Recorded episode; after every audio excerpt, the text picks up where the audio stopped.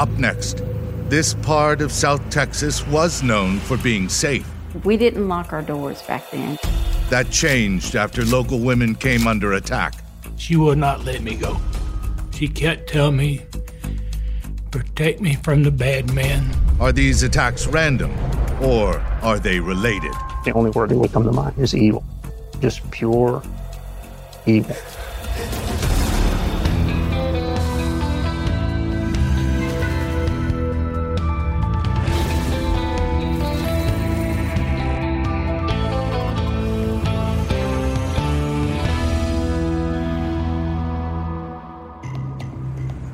If you go to Huntsville, Texas, and mention Halloween night 1987, some local residents still shudder, and for reasons that have nothing to do with ghosts and goblins. That day, I went from having so much fun with my family on that Halloween night and it exploding in my face like a bomb. There's very few days that go by that I don't think about this case. Around 10 o'clock that evening, 36 year old Mary Risinger was washing her car at the local car wash. With her was her daughter, Kristen, who was just about to turn four. Mary had stopped to clean her car because Chris was going to be baptized the next morning and she wanted to get her car clean. As Mary was rinsing off her car, Kristen was playing in the water. A man drove up and got out of his truck. It didn't seem like he was there to get it cleaned. I believe she knew something was up when this perpetrator pulled up. The man pulled out a knife, grabbed Mary from behind, and tried to drag her toward his truck. He didn't appear to see the child. He had something in mind for Mary Risinger, and nothing was going to prevent him from doing that. He tried to force Mary into his truck, but she wasn't going anywhere, especially with a toddler to protect. That woman fought like a demon, and I'm convinced that it was less to do with saving her own life than her daughter's. Mary, unarmed and outmatched, didn't stand a chance. Her throat was slashed and she was dead within minutes. A lot of lives changed forever that night. Dusty Dowger, an officer with the Walker County Sheriff's Department, was trick or treating with his family very near the car wash when he heard what happened. He rushed to the scene. It looked like a war zone. As soon as I pulled into the car wash, I seen a female body. And she was covered in blood. Officer Dowger checked the car and saw Kristen. The terrified little girl had locked herself inside the car. Told her I was a police officer. Come out.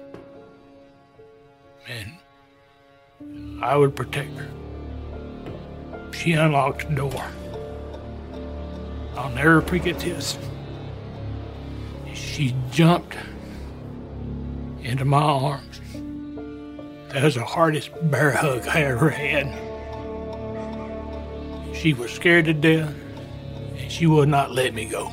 This photograph was taken later that night.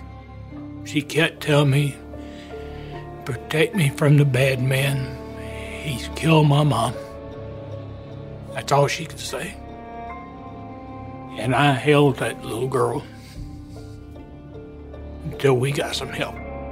She wouldn't let me go. The young girl was wearing a ballerina costume. At first, Officer Dowger thought it was red. As he lifts her up, he realizes that it's not a red costume. This little girl is covered in her mother's blood. It's been 40 years, but I can look back at that and just, just like it happened. I can see a little girl in a ballerina costume, covered blood from head to toe. And all she was wanting was somebody to protect her. Within minutes, Kristen's family met her at the sheriff's office. I took her to the bathroom and I took her in there and washed her off. And as I was getting her dressed, she looked at me and she said, I'm sorry. She said my mom is dead. For real. My mom is dead. I'm sorry. Did Mary know her killer? Was this a random attack? No one knew. Even worse, there was no murder weapon, no fingerprints, or any other physical evidence at the scene, and the only eyewitness was a severely traumatized child.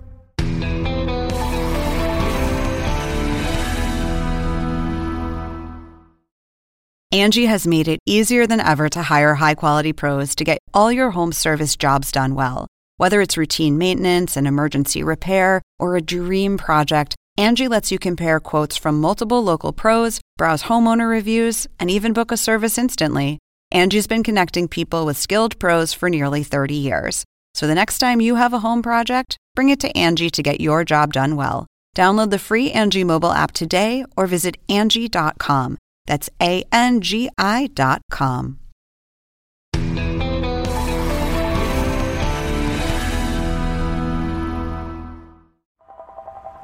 Texas detectives massed all the resources at their disposal to find Mary Risinger's killer. The problem was that back in 1987, there weren't all that many resources at hand. The technology to extract DNA and collect DNA from crime scenes and from bodies was, was very rudimentary back then. There were no surveillance cameras that we could utilize. That was uh, a very rare thing to have surveillance cameras, especially in Huntsville. I don't know of any business that had them at that time. With the dearth of resources and the absence of physical evidence, Mary's case went cold. I had, I think, three deputies working for me, three detectives. We still had burglaries going on. We still had cars being stolen, still had drugs being sold. Some things stick with you more than others. I've seen a lot of dead people. I've seen them killed with firewood, hatchets, shot, stabbed, run over. Some things stick with you that others don't. I think it was the little girl being involved. I wish I could have done more for her. Nearly a year after Mary's murder, Wendy Gant, a student at nearby Texas A&M University, was leaving campus at lunchtime when she was confronted by a man with a knife as she got into her car. The man was on her in a second. And immediately, as if he'd rehearsed it, got her arms behind her, wrapped up her wrists, and connected it somehow to the safety belt so that she couldn't move. The windows were closed, to, even to the extent that she was making noise. The parking lot was largely empty. Nobody heard it. I mean, not a soul. The man drove Wendy to a wooded area at the edge of town. He took her out to a park in College Station area and raped her, tied her to a tree, and cut her throat. She's not dead, but she knows she's dying. Despite a gaping neck wound so deep she couldn't scream or even talk, Wendy was determined to survive. She survived the attack uh, by playing dead. She lies there naked on the ground with blood gushing out of her throat, listening, listening, listening for the footsteps that would tell her that the man who's attacked her is leaving. Finally, Wendy's attacker left the area, apparently assuming she was dead. The one thing she knew for sure is if she was going to die, she didn't want to die in the woods. She wanted to die in a place that they would find her body.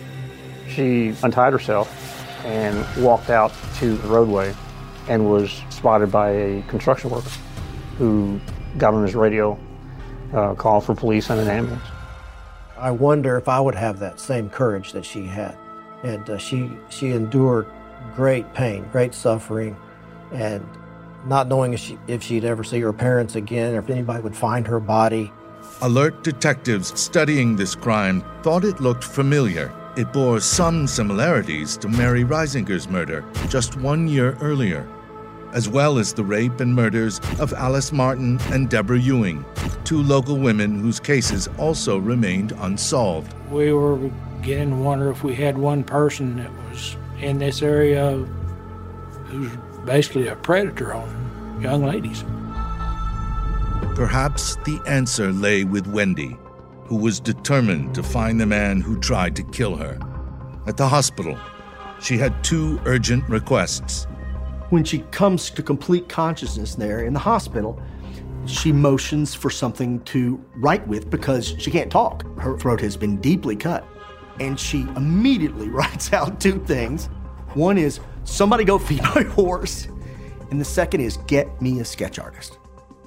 Karen Taylor, a noted forensic artist, was called in and faced a challenge like none she'd ever seen. How do you create a sketch with a victim who can't even speak? My immediate supervisor, he thought there was no way we shouldn't even attempt this.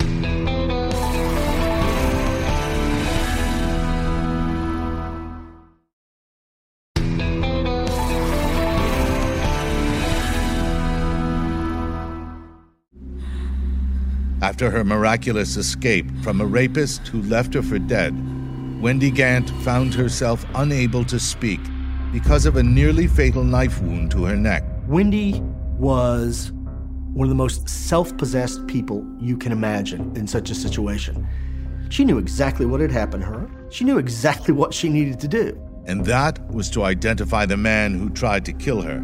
Forensic artist Karen Taylor was brought in to see if she could come up with a composite sketch of Wendy's attacker. A difficult task under any circumstances, but particularly difficult in this one. She could nod yes or no, and I would ask always open ended questions to avoid leading her in any way. I would ask things like Was he a certain type? Did he strike you as sort of a jock? Or was he a cowboy kind of a guy? Or more of a, a rocker kind of a guy? Was there a certain type? To jog Wendy's memory, Karen Taylor showed her an FBI manual of facial types.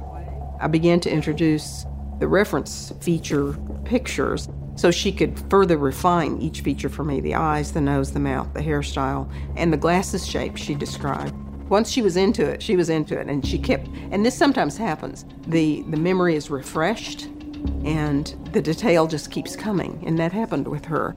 It's amazing how well we were able to communicate, even though she couldn't speak. Despite the pain Wendy was in and the trauma from what she'd just gone through, she and Karen worked together for hours. I just remember her nodding and nodding and being so pleased. I let her decide when we were done, when it was as accurate as we could get it. And, and she was happy, I was happy. That's how we finished it. This was the final sketch.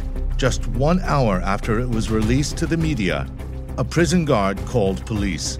He said he was sure it was an inmate once housed at one of the local prisons. The inmate's name? Daniel Lee Corwin. I've seen a lot of composites in 40 years of police work and never seen one that good. It looks just like him. In the mid 1970s, when Corwin was in high school, he was found guilty of assaulting and attempting to murder a fellow student. Her name was Brenda Evans, and like Wendy Gant, she also survived by playing dead. When she's in the ambulance, she can barely speak because her throat's been cut. And she said Daniel Corwin did this. The attack on Brenda was virtually identical to the attack on Wendy, on Mary Risinger, and the other two cases in which the victims did not survive. In all those cases, the killer used a knife, which was not left at any of the crime scenes. Police in Huntsville, Texas, were confronting something they'd never seen before. When this case uh, dropped, serial killer wasn't something that came to my mind. The idea that there was a serial killer in some small Texas town, as one of the, the police said to me, you know, uh, you might as well tell me there was some nuclear terrorist on the south side of our town making a nuclear bomb before I'd be thinking that there was a serial killer. Corwin served just nine years of a 40 year sentence for the attempted murder of his high school classmate. And you say, well, what gives? This is Texas. Isn't Texas supposed to be super tough on offenders? Well, yes and no. Back in the 80s, the problem that Texas had was it was growing incredibly rapidly. And with the growth in people came a growth in prisoners. As a result, not only were Texas prisons incredibly crowded, but there was immense pressure to get him, out, as they said, get him out the back door, get him out as fast as possible. After his release, Corwin went to work for a local cabinet maker. Corwin's employer, Ben Pruitt, had taught a carpentry class at the prison. He knew of Corwin's past and wanted to give him a second chance. But when local women started getting attacked, Mr. Pruitt suspected Corwin might be responsible. After the highly publicized attack on Wendy Gant, Mr. Pruitt remembered something strange from right after the murder of Mary Risinger.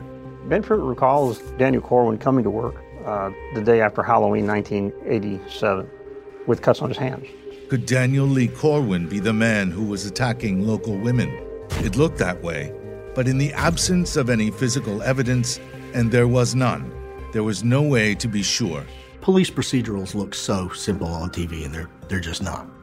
You know, even when you know it's somebody, it's not about knowing it, you got to prove it.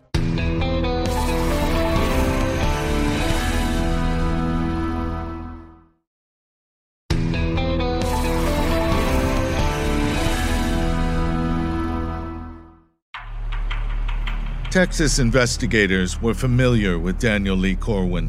When Deborah Ewing was raped and murdered back in 1987, Corwin was brought in for questioning.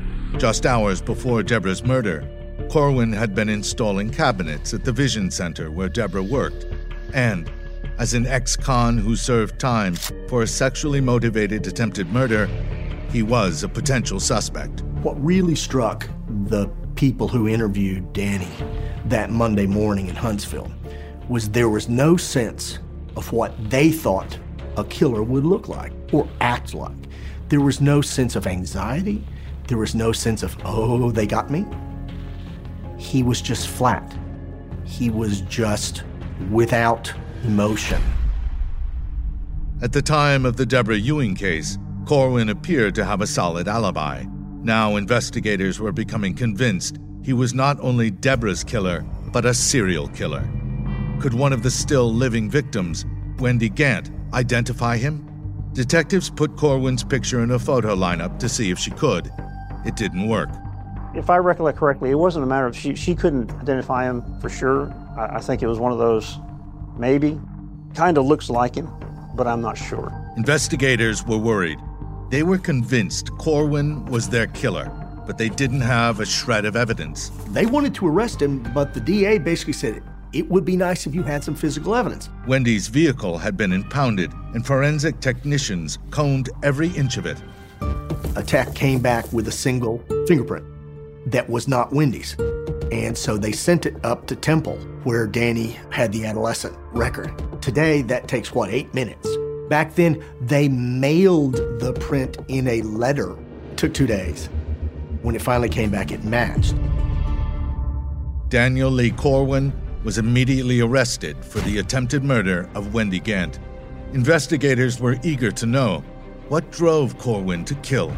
To their disappointment, he really didn't know himself, or at least couldn't explain it. I'm just not sure about it. I just don't know. Okay. Are you seeing this in your mind, Danny? Like bits and pieces. Bits and pieces? Yes.